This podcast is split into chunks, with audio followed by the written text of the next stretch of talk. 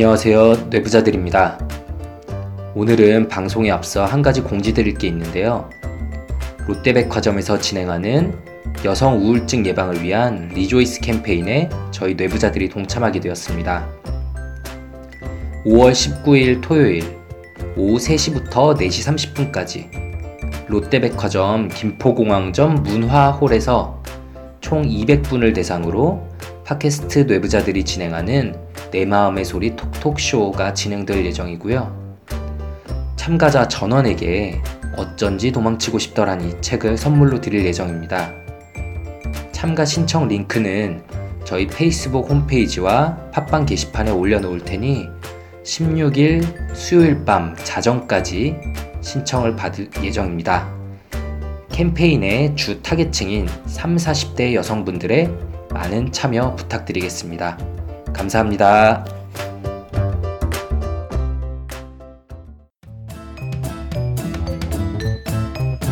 어, 나 평소에 기분이 너무 왔다 갔다 해 조울증인가 봐. 아, 정식과야 그거 한 번 먹으면 중독되는 거 아니야? 머리가 망가진다던데. 정신과 의사세요? 그럼 제 마음도 읽고 그런 거 아니에요? 정신과 마음만 굳게 먹으면 되는 걸 무슨 치료를 받는다. 네가 의지가 약해서 그래.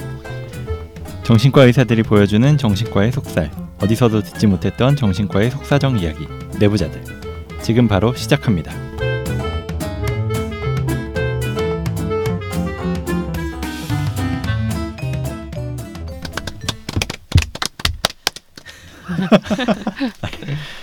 안녕하세요. 젊은 정신과 의사들이 하는 솔직하고 은밀하고 자상한 정신 건강과 마음 이야기 내부자들입니다. 먼저 자기 소개부터 시작하겠습니다. 네 안녕하세요 허규형입니다. 예, 안녕하세요. 김지용입니다. 네, 안녕하세요. 손인정입니다. 어, 작년 이맘때쯤에 뇌부자들 ADHD 편에서 네, 청취자분들께 처음 인사드리고 굉장히 또 오랜만에 이렇게 녹음실에 오게 됐는데요. 네. 네. 또 연말까지 뇌생맘 클리닉 코너 통해서 멤버들과 방송을 하긴 했지만 이렇게 또 원조 프로그램인 네, 뇌부자들 방송에는 정말 오랜만에 출연하는 거라서 설레는 마음으로 인사드립니다. 네, 반갑습니다. 되게 반가운데 오늘 약간 저희가 분위기가 좀 다운돼 있잖아요. 사적인 일로 인해서 최대한 좀 기운 내서 그래도 방송했으면 하는데 어 저는 이제 대본을 오늘 거의 못 보고 왔는데 오동원 선생님 오늘 불참했잖아요. 네. 네. 네, 또 역시 자연스럽게 윤희우 선생님이 사회자가 돼 있네요. 음 어, 그렇죠. 되게 자연스러웠어요. 뭐가요? 아니 최근에 메일 보내주신 분들 중에서 그런 말씀을 하신 분이 있어요. 윤희우, 허규영 선생님의 목소리가 너무 매력적입니다. 두 분이 사회를 보시는 거 정말 보고 싶어요라고 하셨는데 제 이름이 정확하게 돼 있어서 그냥 제가 사회를 맡는 걸로. 아, 네, 제 이름은 허규영이라고 적어주셨어요. 그래 저는 굉장히 고마웠어요. 네, 음. 진짜 고마웠고 네. 어, 저두 분이 요즘 좀 콤비로 많이 활동하시는 것 같아요. 제가 이름 지었잖아요. 허희 콤비라고. 실존하시는 분이라서 네. 지금 열심히 활동하시는 분이잖아요. 네. 그분께 죄송해지는데 근데 어쨌든 오늘 이제 동훈이랑 정현이는 못 오고 인정이 손인정 선생님 오게 됐는데, 음. 네, 그래도 좀 근황을 들려주세요. 네. 뇌생맘 네. 클리닉 네, 네. 그 맞아요. 청취자분들도 오래 기다리고 음. 계셨을 텐데 네. 손인정 선생님 어떻게 지내셨는지 뇌생맘 네. 클리닉은 다시 하긴 하는 건지 그러게요. 저도 네. 궁금한데. 네, 그래서 사실은 어, 한 저기 두 달 정도 이렇게 좀 휴식기를 가지면서 더 이렇게 준비를 알차게 해서 돌아가야지 했는데 아직도 이렇게 벌써 벌써 5개월이 이렇게 흐르려고 하네요. 그죠? 네. 1월 초에 마지막 방송 나갔었던 것 그러니까요. 같은데. 예. 음. 음, 네, 아우 그래서 좀 죄송한 마음이기도 하고요. 네. 네. 어 근데 예, 그래도 내부자들 통해서 여러분들 많이 또 계속 들어주시고 소통하고 계시고 또 오랜만에 이렇게 또 저기 어 녹음 준비하면서 음. 이렇게 또 보내주신 메일들 예, 아 많은 거 보고 아우 아직 이렇게 정말 많은 분들 관심 보내주시고 계시는구나 네. 네, 그런 네. 생각 들었어요. 뭐, 메일 많이- 목록 보고 놀랐겠어요. 왜 이렇게 네. 답장을 안 하고 있어? 이러고 그러게요. 한참 찾았어요 또. 네. 근데 혹시 요즘에 저희 방송 들어본 적 있으세요? 아 그래서 그 저기 한동안 사실 또 조금 못 들었던 게 사실인데 안 되는 거. 네.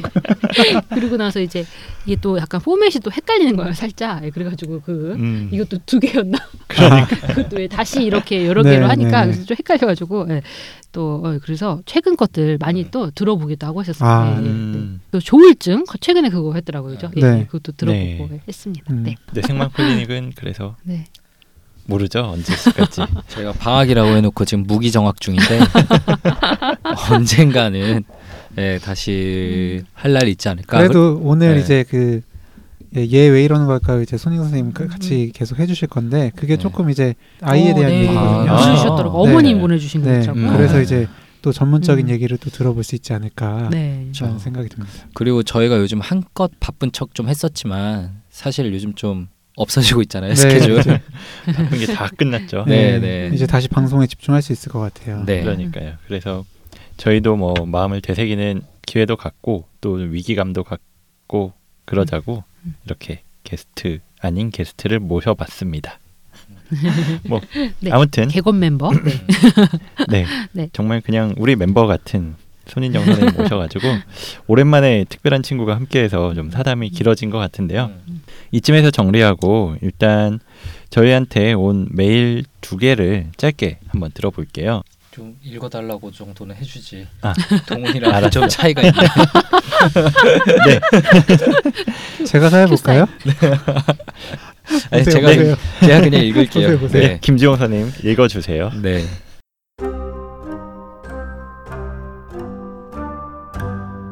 우발적 범행이 아닌 살인 자체를 즐기는 사람들, 보통 연쇄살인범이라고 불리는 사람들에 대해서 궁금한데요. 보통 심리학에서 전문 용어가 아니라고 하는 사이코패스다 아니다가 사건이 나올 때마다 언론에서 많이 다루는데 제가 생각하기에는 연쇄살인범들은 다들 정상 수준의 정신 상태가 아니라고 보여지거든요. 근데 보통 교도소를 가지 정신병원으로 보내지는 않잖아요. 그런 사람들이 정신의학적으로 정신병적으로 그럼 정상이라고 할 수 있다는 건데 왜 그렇게 판단이 되는 건지 그것이 궁금합니다. 메일을 쓰면서도 뭔가 답답함이 해소되는 느낌이 들었습니다. 이런 것이 상담 치료의 효과 중 일부겠구나 하는 생각이 들었어요. 음, 병원 치료를 권유해 주셔서 감사합니다. 제가 잘못해서가 아니라 뭔가 문제가 생겼기 때문이라는 말로 들려서 마음이 다소 가벼워졌습니다. 그것만으로도 한 짐 내려놓는 것 같은 느낌이 드는데 기분 탓일까요? 지금까지 병원에 가보고 싶긴 했는데 저 같은 애가 가면 별것도 아닌 걸로 노력도 안 해보고 왔다고 쫓겨날 것 같았거든요. 지금 당장 병원에 내원할 수 있는 상황은 아니지만 열심히 공부해서 얼른 붙고 최대한 빠른 시일 안에 병원에 가볼 수 있도록 하겠습니다. 다시 한번 감사드려요. 그리고 염치 없지만 가벼운 궁금증 하나만 더 덧붙여 봅니다. 보통 일주일에 한두 번 정도는 아, 자살하고 싶다, 죽고 싶다 하는 생각 누구나 하지 않나요? 실천에 옮기거나 구체적인 방안을 찾아보는 정도가 아닌 그냥 단순한 생각이요. 이런 생각에도 정상 범주의 기준이 있나요? 사실은 제가 natural born 징징이라서 어디까지가 정말 힘든 거고 어디까지가 징징거림에 대한 건지 기준 자체가 없습니다. 기준이 있다면 알려주시면 정말 감사하겠습니다.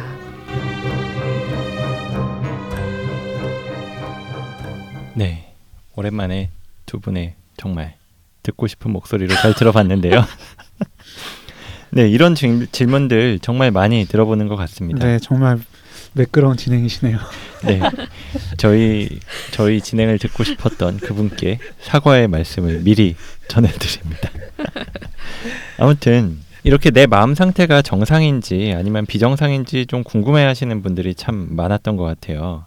메일 보내주시는 분들도 그렇고 진료실 찾아와서 상담하시는 분들 중에서도 어 내가 정상인지 아닌지 되게 음, 궁금해요 음. 이런 말씀 많이 하세요. 뭐 그 외에도 뭐 주변 친척 들이나 아니면 친구들 또 물어보기도 하는데 정말 금방 답할 수가 없는 질문이잖아요. 네네. 네. 어, 저 스스로도 아 내가 정상인가 비정상인가 뭐 이런 생각을 할 때가 자주 있는데 네 음. 네, 참 다행이네요.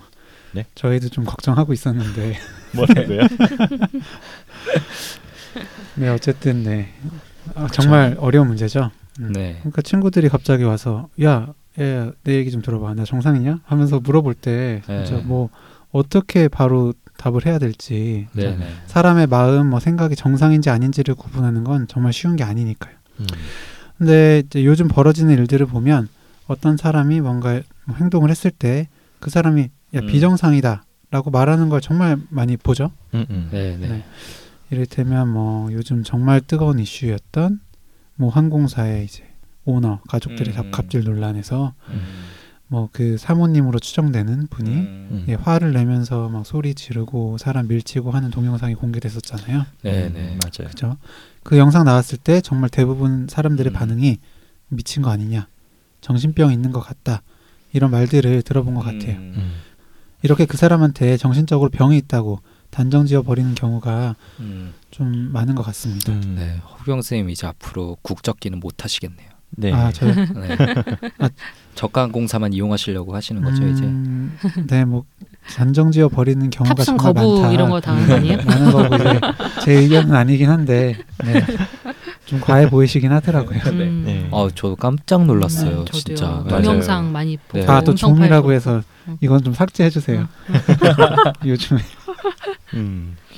음. 어, 근데 진짜 놀랍더라고요. 놀랐어요. 그렇죠. 네. 진짜. 어, 그냥 기사로만 볼 음, 때는 어, 뭐 갑질할 수도 있는 거 아닌가 어, 뭐 그러니까 이렇게 뭐, 생각을 하다가 어, 오, 오너잖아라고 잠깐 어. 생각하고 동영상 본 다음에 아, 제 정신이 어. 아니구나. 아. 네. 어, 그러니까. 녹음 파일도 그렇고 그러니까. 어, 음, 음, 좀 많이 놀랐어요. 사실 네, 근데 저도. 논란 정도가 아니라 많이 분노하셨을 것 같아요, 진짜. 그죠, 그렇죠. 예, 어. 맞아요. 그 당하신 분들은 음, 그렇죠. 정말 얼마나 그냥 트라우마일까요? 이렇게, 음, 그러니까. 그렇죠. 그냥 국민의 한 사람으로서 봐도 네. 화가 많이 나는데 음. 예. 어, 그래서 저도 그분들은 진짜 문제가 좀 있다고 생각하고요. 예. 근데 이제 저희가 말하고 싶은 거는 이런 식으로 타인의 이해하기 힘든 행동에 대해서 쉽게 비정상이다라고 이야기하는 경우가 좀 많다는 거죠. 예. 네. 그래서 이런 생각들이 근데 때로는 음, 예, 또 위험할 수 있는 경우도 있는 게 물론 아까 그 경우는 제외하고요. 예, 아까 음. 말씀드렸던 예, 어, 많은 게 이제 은연중에 남들과는 다른 행동을 하는 사람을 좀 병적이다라고 어, 너무 쉽게 규정을 짓고 또 고쳐야 하는 행동, 사라져야 하는 행동으로 생각을 하는 것 어, 그런 점들 때문에 예, 그렇고요. 이렇게 비난하는 쪽으로 얘기를 하다 보니까 정작 이제 본인의 마음이 어, 뭔가 불편함이 있는 분들이 병원을 찾아와서 상담을 받아보는 걸 이제 굉장히 꺼리게 되는 것 같아서 음. 안타깝고요. 음. 두 번째 편지 주신 분처럼 어쩌다 한 번씩 우울하다, 힘들다 하는 생각이나 실제로 행동에 옮길 것은 아니지만 죽고 싶다라는 생각이 음. 스쳐 지나가는 경우에 음. 사실 제대로 진찰과 평가를 받아보시면 좋은데 정신과 또 정신질환에 대한 낙인 때문에 병원을 찾지 못하는 경우도 많죠. 음. 네. 저 사실 그냥 저희가 보통 일상에서 야 너 미친 거 아니야? 나 미친 거 같아 이런 음, 말 많이 음, 음, 하지만 음. 만약 정신과 의사에게 너좀 정상이 아닌 것 같다 비정상인 것 같다 말 듣는 건 좀 다른 문제잖아요. 그렇죠. 맞아요. 네, 제가 전에 그 잠깐 방송 나갔던 거에서 김희철 씨한테 네. 장, 장난으로 음. 어, 정신과 의사들이 정상이냐라고 물어본다라는 얘기를 꺼냈다가 네. 메인에 네, 고생했죠 그때. 네, 포털 네. 사이트 메인에 올라가셨죠. 아, 맞아, 맞아. 댓글들을 보고 아 정말 앞으로 더욱더 말을 조심해야겠다. 네. 정신과 음. 의사의 말은 더욱더 조심해야 되는구나를 음, 느끼게 맞아요. 되는데 네네. 그래서 오늘 더욱더 이 방송이 좀 의미가 있을 것 같다는 생각이 들어요. 네. 아무튼 그래서 오늘 본론으로 들어가겠습니다. 그래서 오늘 저희가 하고 싶은 이야기는 무엇을 정상이라고 하는가 이런 내용인데요. 저희가 이 뇌부자들 시작하고 나서 병하고 진단에 대한 주제를 정말 거의 맨 처음에 다루었더라고요. 그 뇌부자들 팟캐스트 2화 파트 1에서 나와는 조금 다른 저 사람 병이 있는 걸까요? 라는 제목으로 방송을 업로드 했었는데요. 이번에 녹음 준비하면서 그 방송 다시 들어봤었는데 혹시 최근에 앞쪽 방송 들어보신 분이 있으세요? 아니 안 들어봤는데. 네. 아 진짜 완전 손발이 오그라들고 뭐 지금도 좀 어색하지만 음. 그때는 완전 딱딱하게 진짜 교과서를 읽는다 책 읽는 것 같다라는 말을 네. 피드백 듣는 게 아 진짜 제가 들어도 그렇게 들리거든요. 네. 네. 저 가끔씩 그 생각을 해요. 정말 가끔씩 우리 어차피 대본도 있는데 그냥 재녹음해서 다시 올릴까라는 생각이. 아, 왜냐하면 새로 이입되시는 분들은 그 앞에부터 듣잖아요. 네. 아, 네. 그러면 아 뭐야 얘는 왜 이렇게 어색해 이러고 끝내버리실 거야. 아. 그러니까 음. 앞에 몇 개는 지워버릴까. 네, 아무튼 그때 이 주제를 가지고 이야기를 했었던 거는 그만큼 이 내용에 대해서 많은 분들이 궁금해하시기도 하고 또 저희도 여러 번 들어본 질문이었기 때문에 이야기를 했었던 건데요. 오늘은 그때 방송했던 거랑 약간 다른 관점에서 이야기를 해보려고 해요. 의학적으로 정상인 상태는 질병이 없는 상태라고 정의되었던 시기가 있었는데요. 말 그대로 어떤 병적인 증상이 없는 상태를 정상이다, 건강하다, 이렇게 이야기했었던 때가 있었어요. 근데 이런 식으로 구분을 하면 아직은 병은 아닌데 좀 위험한 상태들이 있거든요. 예를 들면 직장에서 너무 스트레스 받아서 소화도 잘 안 되고 잠도 잘 못 자고 좀 짜증도 많이 나고 막 이런 상태인데 직장 생활 자체에는 일하는 것 자체는 큰 문제가 없는 경우엔 어떤 정신과적 진단을 내릴 수 없기도 해요. 이게 만약에 우울증이라고 가정을 해도 그 진, 우울증 진단 기준에 이로 인해서 직업적, 사회적 영역에 장애가 발생한 경우 뭐 이렇게 표시가 돼 있으니까요. 근데 제가 예를 든 이 분의 상태를 과연 안녕한 상태다라고 볼 수 있나? 이런 질문을 던지면은 좀 그렇다라고 하기가 어렵거든요. 네, 그럴 수 없겠죠. 음. 분명 지금 당장은 뭐 진단을 내리기는 어렵지만 뭐 지금 상태만으로도 건강한 상태라고 볼 수 있는지는 좀 의문이니까요. 또 이런 상태가 오래 지속이 되면 분명히 또 심한 병적인 상태가 될 수도 있고요. 음. 네, 이런 문제들이 있어서 세계보건기구 WHO에서는 건강한 상태의 정의를 이렇게 내렸어요. 그러니까 건강이란 단순히 질병이 없는 상태가 아니라 육체적으로, 정신적으로, 사회적으로 완전한 웰빙을 이루는 상태라고요. 이거 학생 때 예방의학 때였나 주관식으로 뭐 쓰는 시험 문제도 있었던 것 같은데 네, 맞아요. 그죠? 네. 아무튼 이제 웰빙이라는 단어가 한때 유행했던 적도 있었잖아요. 음, 음. 아마 어쩌면 이 영향도 있었을 것 같아요. 아무튼 단순히 병이 없는 상태가 아니라 잘 지내는 상태가 이제 진정한 건강한 상태라는 거죠. 뭐 다들 좀 웰빙 하고 계시나요? 허규영 선생님 요새 상당히 웰빙에 가까워지고 계시다고. 저요? 네, 어떤 부분에서 그렇죠? 다음 주에 이사를 앞두고 아 웃음이 멈추지 않는다고. 아닙니다. 저 굉장히 그 가족들과 떨어져서 지낼 생각에 힘들어하고 있어요. 지금도 웃음을 주시지 못하시네요. 아니에요. 제가 허경 선생님 잘 건강하게 지내는지 자주 들러서 좀 체크하려고요. 네. 저희 집에서 잠도 좀 많이 자고. 아, 예. 그러니까 그냥 저는 규영이 잘 지내는지 보려고. 네. 근데 저는 못 보고 아마 술에 취해서 이제. 네. 네. 문제는 이제 웰빙, 잘 지내는 상태에 대한 정의가 좀 모호하다는 거죠. 실제로 정상의 개념에 대해서 정의하는데 한 가지 정의가 있는 게 아니라 여러 정의가 있잖아요. 그 중에서 첫 번째로 제일 많이 쓰는 게 통계적으로 정상의 개념을 설정하는 방법이 있어요. 네. 그동안 저희가 여러 질병들에 대한 얘기를 하면서 스펙트럼의 개념을 여러 번 이야기했잖아요. 그 뭐 사실 저희에게도 어떤 성격들의 모습도 다 일부분은 있다. 네. 아, 근데 그게 지나칠 경우에 이제 질병으로 간다라고 얘기를 했었는데 우울증, 조울증 이런 진단들도 똑같고요. 이럴 때면 기분에 대해서 어떤 척도를 만들어서 점수를 매기고 평균을 내고 이제 전체 분포 곡선을 그리는 거예요. 그러면 대부분 사람들은 평균에 가까운 점수 를 그리는데 네. 어떤 사람들은 평균에서 멀리 떨어져 있는 값을 보일 거고요. 그런 분포에 대한 통계를 내서 보통 2SD 이제 표준 편차의 두 배 이상 차이가 나면 비정상이다라고 이야기하는 방법이 있습니다. 네, 역시 지용 오빠가 뇌부자들의 브레인을 담당하다 보니까 네 과학적인 설명을 해준 것 같은데요.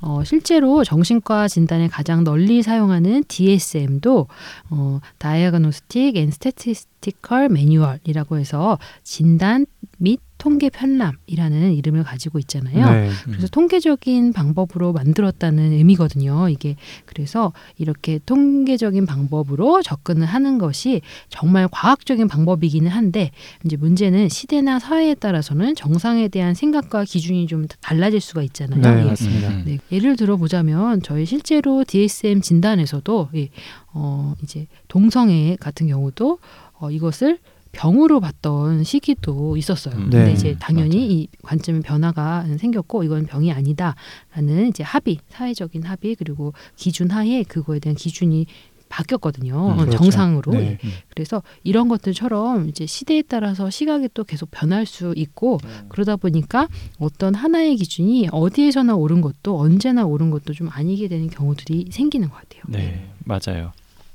그리고 이 사회마다도 다르지만 사람마다도 차이가 있을 수 있기 때문에 이렇게 통계적인 방법으로 정상이라는 기준을 만드는 건 좀 주의해야 될 필요가 있어요.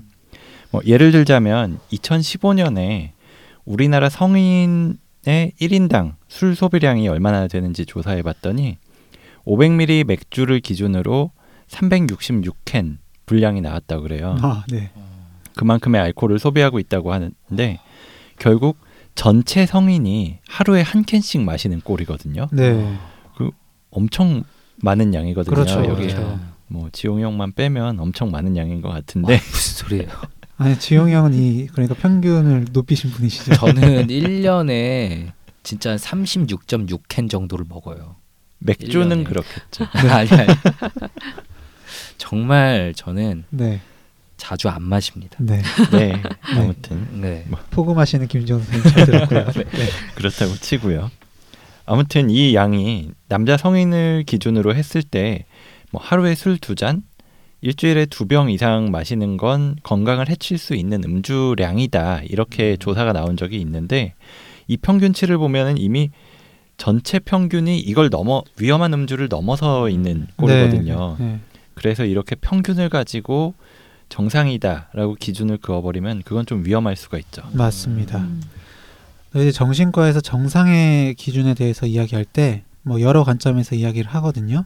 근데 이제 멜라니 클라인이라는 분이 말한 음. 정상, 그 normality의 기준이 있어요.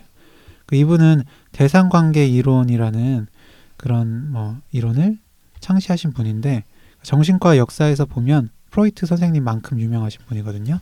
음. 생각해 보니까 이제 나중에 정비소에서도 이런 대상관계 이론 이라든지 여러 이론들에 대해서 좀 다뤄봐도 음. 괜찮겠다라는 생각이 음. 드는데요. 음, 음.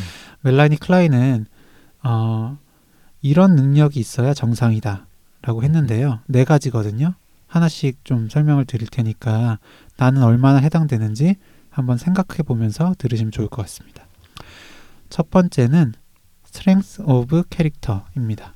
그러니까 어떤 힘든 일이 있거나 부정적인 상황에서도 내 믿음, 음. 신념을 지킬 수 있는 힘이 있어야 한다는 거거든요. 네. 음. 네.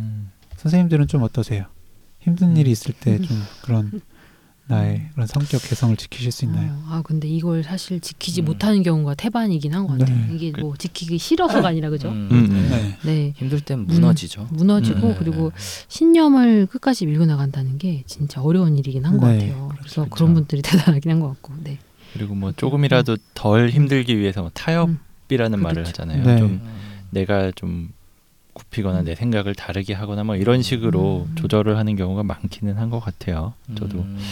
뭐꽤 융통성을 발휘하려고 하긴 하는데 아무튼 그쵸. 음. 이제 이제 멜라니 클라인의 이 음. 기준 이 여러 개가 뒤에 더 나오는데 음. 저는 지금 허경 선생님 말한 첫 번째 기준이 가장 조금 어 진짜 이런가라는 생각이 네, 들긴 하더라고요. 음. 네. 그래서 이제 융통성을 발휘하는 게 내 음. 신념이다라고 하면 아, 어떤 되게- 순간에도 융통성을 발휘하면 되지 않을까. 상당히 그럴 어, 수 괜찮은데. 음. 네. 네. 일단 제가 두 번째 얘기를 해볼게요. 두 번째는 capacity to deal with conflicting emotions. 그러니까 부정적인 어, 왜 이렇게 어려워 이거 부정적인 감정을 다룰 수 있는 능력이 있어야 한다라는 건데요. 네. 네, 감정 조절 능력은 이제 정신건강의학과에서 굉장히 중요하게 생각하는 부분이잖아요. 그래서 네. 처음 진료 볼 때 보통 여쭤보는 질문 중에 이제 화날 때 어떻게 푸는 편이시냐라는 걸 꼭 여쭤보곤 하는데 감정 조절, 충동 조절 능력을 좀 평가하는 거죠. 네. 음, 네. 맞아. 네. 그래서 이어서 세 번째는 ability to experience pleasure without conflict라고 해서 갈등 없이 행복 그리고 기쁨을 느낄 수 있는 능력이에요. 어, 즐거움을 느낄 수 있어야 정상이다라고 이제 말할 수 있겠는데요. 다들 어떤 일 할 때 즐거우세요? 음, 네. 저 진료 볼 때 즐겁죠. 음, 저도 환자분들 말씀 들을 때 네. 행복하고 음, 저두 도와드릴 수 있다는 기쁨이 되게. 어, 그럼요. 그죠? 이게 내 천직이구나. 사람, 진짜 저 가식적인 미소. 음, 근데 음. 이 얘기 들으니까 문득 아, 오늘 들은 얘기가 음. 드- 떠오르는데 음. 어떤 분이 진료실에서 말씀하신 건데 자기가 뭔가 즐거우면 안 된다라는 생각을 계속 갖고 계셨대요. 음. 내가 뭔가 조금이라도 좋으려고 하고 막 즐겁고 그러면 어 이러면 안 된다라는 생각이 자꾸만 드는 거예요. 음. 그래서 어, 왜 그러지 왜 그러지 하고 계속 생각해봤더니 어렸을 때 새어머니가 들어오셨다고 음. 그래요. 음. 새어머니가 들어오시고 그 새어머니랑 같이 새 언니가 들어왔는데 뭔가 내가 좀 좋은 일이 있고 기쁘고 즐거워하고 그러면은 그 새엄마랑 언니가 자기를 되게 많이 쪼았다는 거예요. 음, 네. 너는 그러면 안 돼. 그럴 자격이 없어. 막 이러면서 엄청 욕을 하고 까대고 그래서 그때부터 조금이라도 좋은 일이 있어도 티를 안 내려고 웃을, 웃지 않고 가만히 있으려고 이렇게 지내셨다는 거예요. 그러다 보니까 지금도 계속 그 습관이라고 해야 될까요? 그게 남아 있어 가지고 계속 뭔가 좋으려고 하면은 참고 뭐 이런 게 있다고 하시더라고요. 어, 그게 갑자기 떠올랐고요. 마지막으로 ability to love라는 게 있습니다. 이 사랑할 수 있는 능력이라고 하는데요. 음. 뭐 이 부분을 제가 설명하게 된 것은 우연이 아니겠죠라고 대본에 써주셨는데 네, 네. 써드렸네요. 우연이 아닌 것 같아요. 제가 워낙 이 능력이 출중하다 보니까 네, 아무튼 이 사랑이라는 거, 사랑을 할 수 있다는 거에 대해서 정상이다, 비정상이다 이렇게 말씀드리면 사실 듣는 분들 중에서 약간 좀 기분 나빠하실 수 있는 분들도 있을 것 같아요. 이를테면 네. 내가 지금 사랑하는 사람이 없는데라든지 그런 경우에 어 그럼 난 비정상이라는 거냐 하면서 되게 좀 음. 불쾌해질 수가 있는데 이게 능력이거든요. 그리고 그 음. 사랑하는 대상이 사람도 될 수 있지만 다른 것들도 될 수 있어요. 동물이나 식물, 뭐 어떤 물건까지도 다양하게 음, 있을 음. 수가 있고 특히나 그 중에서 사람을 사랑한다라고 하는 거는 뭐 남녀 관계에서의 사랑도 있을 수 있지만 그 외에도 정말 인간 대 인간으로서 저 사람을 아끼고 뭐 존중하고 배려하고 이런 사랑이 있잖아요. 네, 그게 정말 대인 관계 능력 중에서도 가장 어려운 게 아닐까 음. 하는 생각도 들고요. 네. 전 여기 계신 모든 선생님들을 사랑합니다. 저도 그렇습니다. 네, 오늘 다 좀, 능력들이 있으시네요. 네. 오늘 좀 무리수가 많이 나오는 것 같아요. 동훈이가 보고 싶네요, 자꾸. 편집 많이 되겠죠? 네, 어쨌든 이제 대인 관계 능력 평가하는 게 정말 중요해서 음. 그 김정 선생님이 아까 뭐 화날 때 어떻게 푸냐라고 음, 음. 질문 드리는 것처럼 음. 뭐 평소에 이제 친하게 지내는 친구는 얼마나 되는지 맞아요. 속마음을 털어낼 수 있는 사람은 얼마나 되는지 음. 그런 것도 저희가 질문을 드리곤 합니다. 네, 네. 음. 그래서 이제 첫 번째 사연에서 저희가 연쇄살인범이나 사이코패스, 소시오패스 같은 반사회성 성격에 대해서 정상 비정상의 개념을 이 멜라니 클라인이 뭐 설명한 개념으로 조금 생각을 해볼까요? 그러면 이제 네. 이분들은 부정적인 감정을 다루는 방법에 문제가 있다고 볼 수 있거든요. 음. 네, 음. 뭔가 부정적인 뭐 분노나 화나 뭐 이런 여러 가지 감정들이 들었을 때 그걸 이제 조절하는 게 아니라 음. 행동화해 버리는 거잖아요. 네, 음. 그렇죠. 거기에다가 사랑할 수 있는 능력에도 문제가 있다고 생각이 들어요. 이 사랑이라는 게 뭐 대인 관계 능력 그리고 공감 능력 이게 포함이 된다고 좀 전에 말씀을 드렸는데 음. 상대방의 어떤 그런 고통에 대해서 공감을 못 하죠. 내가 저 사람을 때렸을 때, 저 사람을 막 마구잡이로 때렸을 때 그 사람이 얼마나 힘들까, 아플까, 무서울까 음. 이거를 전혀 생각을 못 하니까 음. 그런 행동이 나온다라고 이야기하기도 하고요. 네. 네, 네. 게다가 이제 사연에 적어주신 것처럼 범죄자들의 경우 이런 부분에서 정상이 아니라고 하더라도 다 치료를 받는 건 아니잖아요. 음, 음. 예, 뭐 사실 복잡한 문제죠. 이- 음, 예, 음. 반사회적 네. 인격 장애가 뭐 상담 치료나 약물 치료를 통해서 과연 그런 공감 능력이 살아날 수 있는 건가에 음. 대해서는 네. 저희도 네. 섣불리 그렇다라고 대답하기가 어려우니까요. 음. 네, 근데 어쨌든 네, 정상 비정상으로 나눴을 때는 네, 그 개념에서 봤을 땐 비정상 쪽에 더 가깝죠. 음. 네, 맞아요. 음, 네. 그리고 또 한 가지 방향에서 좀 생각해 봐야 될 것이 있는데 어떤 특이한 생각이나 행동을 보이는 사람이 있을 때 그런 생각이나 행동이 현재 지내는 상황에 비추어 봤을 때는 정상적으로 볼 수 있는지 없는지를 봐야 하죠. 네. 예를 들어서 어, 지나친 죄책감이나 환청, 환시는 일반적으로 병리적인 상황, 그러니까 병적인 상황으로 보거든요. 그렇죠. 음. 하지만 가까운 사람이 죽은 뒤에 애도 기간 중에 그 사람의 목소리를 듣는 환청이나 모습을 보는 환시, 또 그 사람을 지켜주지 못했다, 나 때문에 그 사람이 잘못됐다라는 죄책감은 정상적인 애도 받는 과정이라고 보니까요. 음. 그래서 상황의 맥락에 따른 평가가 필요해요. 네, 이 맥락에 따른 평가라는 말이 정말 중요한 얘기예요. 제가 얼마 전에 진료실에서 한 아주머니가 이야기하신 게 떠오르는데 그분이 가족을 떠나서 멀리 여행을 가는 것이 아주 무섭고 불안한 일이라고 하셨어요. 네.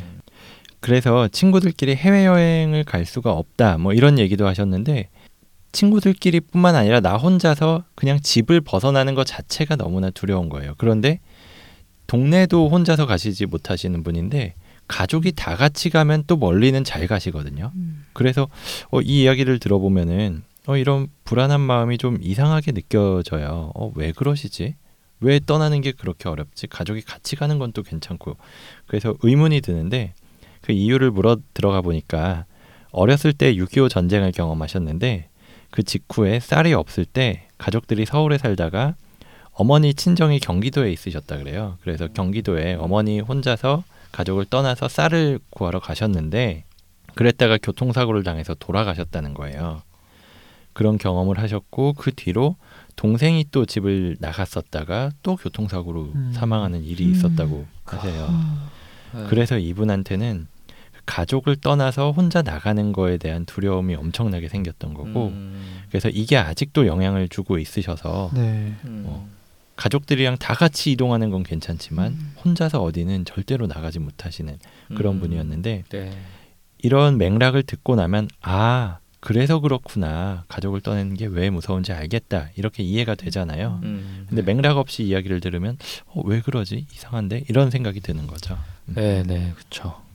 네, 이렇게 불안이라는 감정을 놓고 봤을 때 그럴 만한 이유가 있고 여기에 동반된 불안이라면 이상하지 않다고 볼 수 있지만 뭐 특별한 이유가 없이 갑자기 불안한 마음이 든다면 그건 이상한 신호라는 이야기거든요. 네. 반대로 음. 사실 뭐 중요한 시험을 앞두고 있다든지 아니면 당장 길을 가다가 어떤 차가 위험하게 내 옆을 지나간다든지 하면 뭐 어, 두근거리고 떨리고 불안한 마음 들고 이런 거 자연스러운 현상이죠, 당연히. 네. 그리고 어쩌면 나 자신을 위해서 도움이 될 수 있는 증상이잖아요. 빨리 음. 도망쳐라 네. 이런 메시지인데 네. 그런데 반대로 공황장애, 뭐 공황장애에서 나타나는 공황 발작 같은 경우에는 특별한 이유도 없이 뭐 집에서 편하게 누워가지고 TV 보다가 갑자기 막 심장이 미친 듯이 뛰고 죽을 것 같은 공포가 찾아오는 거잖아요. 다시 말해 공황 발작은 그 상황의 맥락과 맞지 않는 이해할 수 없는 증상이기 때문에 어, 어쨌든 비정상적인 반응이다라고 이야기할 수 있는 거죠. 그런데 저는 조금 말씀드리고 싶은 게 음. 그 희우가 이제 얘기해준 그 아주머니 사연은 음, 음. 그 맥락으로 제가 이해는 되거든요, 충분히. 그쵸. 이래 이래서 힘드시겠다라는 음. 생각은 드는데 이 정도 불안은 제가 봤을 때는 좀 병적인 정도가 아닌가라는 생각도 그쵸. 들어서 음, 음. 네 음. 맥락에 봐도 저는 이건 비정상이라고 보거든요. 음. 음, 음. 네, 좀 어떻게 보시는지. 저도 음. 그 아주머니한테 이게 분명히 아직 이상한 건 맞다. 왜냐면은 사실 이런 맥락은 있지만 그거는 벌써 몇십 년 전의 이야기거든요. 몇십 네. 년 전의 이야기고 음. 지금 이 아주머니가 혼자서 슈퍼를 다녀온다고 해서 사고가 일어날 일은 없어요. 사실은. 근데도 거기에 계속 사로잡혀서 같은 행동을 반복하고 있는 자체는 뭐 비정상이라고 볼 수가 있죠. 근데 다만 이해가 된다. 뭐 이런 예로 음. 음. 말씀드리고 네, 싶습니다. 네. 맥락에서 예. 음. 그러니까 발생은 당연히 그럴 음, 수밖에 음. 없겠다. 대부분 네, 그럴 네. 수 있다. 예. 음. 나, 라는 점에서는 정말 나 같아도 그럴 수 응, 있겠다라는. 생각이 그렇죠. 드는 누구나에게. 올 수 있지만 네. 그게 음. 이제 어, 어떤 치료가 필요하니 아니냐 측면에서는 음. 네. 그쵸. 하시는 게 낫죠. 네. 어쨌든 음, 앞으로 그렇죠. 일상생활을 잘 더 음. 행복하게 꾸려 나가시려면. 네. 네, 네네. 그러네요. 음. 네, 그리고 오늘 소개했던 두 번째 편지에 있던 이야기, 음, 때때로 죽고 싶다라는 생각이 떠오른다고 했는데 이것도 마찬가지로 맥락을 들여다볼 필요가 있다라고 생각을 해요. 어, 다른 멤버분들도 그랬을 텐데 저는 이분의 이야기를 들으면서 굉장히 걱정이 됐어요. 네. 음. 그래서 일주일에 한두 번씩은 꼭 죽고 싶다는 생각이 떠오른다고 하셨는데 그 빈도가 확실히 좀 많다고 느껴진다는 점은 일단 좀 말씀드리고 이야기를 해야 할 것 같고요. 음, 아무튼 이렇게 어, 죽고 싶다라는 생각이 드는 게 진지하게 죽음을 생각하시는 것보다는 절대로 그럴 일이 없다고 하셨으니까 어, 힘든 마음이 드는 상황에서 도망치고 싶다, 벗어나고 싶다라는 의미로 해석해 볼 수도 있을 텐데요. 이런 생각이 떠오르는 순간이 정말 힘들어서 답답해서 그리고 그런 생각이 든다면 특별히 이상한 게 아닐 수 있지만 별다른 이유 없이 죽음에 대한 생각이 들고 거기에 빠져들어간다면 어, 무언가 이상이 있다고 봐야 할 것 같아요. 그래서 내 마음의 경고 신호라고 받아들여야 될 부분이 아닌가 예, 그런 생각을 해봤습니다. 네. 음, 네. 그래서 아까 저희가 여기까지 뭐 정상을 어떤 걸 가지고 정상이라고 이야기를 하는가에 대해서 몇, 몇 가지 가지고 이야기를 했죠. 뭐 통계적으로, 뭐 의학적으로는 어떻게 정의하는가, 뭐 맥락에 따라서는 어떻게 생각을 하는가, 또는 멜라니 클라인이 이야기한 어떤 능력이 있는 사람을 정상이라고 하는가, 뭐 이런 이야기들을 했는데요. 아까 지용 형이 잠깐 이야기한 것처럼 저희 정신과 의사한테 특히나 정상이 아니다, 당신은 정상이 아닙니다라는 얘기를 들으면 아무리 그게 농담으로 얘기를 해도 상당히 좀 충격이 크게 다가올 수밖에 없어요. 네. 그래서 뭐 방송에서도 그렇지만 평소에도 그렇고 뭐 진료실에서도 그렇고 이야기하는데 상당히 좀 조심할 수밖에 없어요. 그리고 또 오늘 여러 가지 기준을 이야기한 것처럼 정상이 무엇인지에 대해서는 딱 하나로 잘라서 이야기할 수 있는 기준이 있는 것도 아니니까요. 그래서 어떤 단편적인 면만 보고 정상과 비정상을 나누는 건 좀 조심해야 되고 또 객관적인 기준을 가지고 그 맥락을 살펴가면서 평가하려고 노력하는 게 필요하다고 생각됩니다. 네. 그 정상이 아니라는 거, 그 병적이라는 걸 배척하려고 해서는 안 됩니다. 그 왜 그런 생각을 그리고 또 그런 행동을 하게 됐는지를 알아가려고 하고 그로 인한 여러 가지 고통들을 줄이려고 노력하는 것이 바로 정신건강의학과에서 하는 일입니다. 단지 낙인을 두려워할 것이 아니라 달라질 수 있는 것이라는 인식이 생겼으면 좋겠습니다. 네. 오늘 이렇게 정비소 시간에서는 정상은 무엇인가에 대해서 이야기를 나눠봤는데요.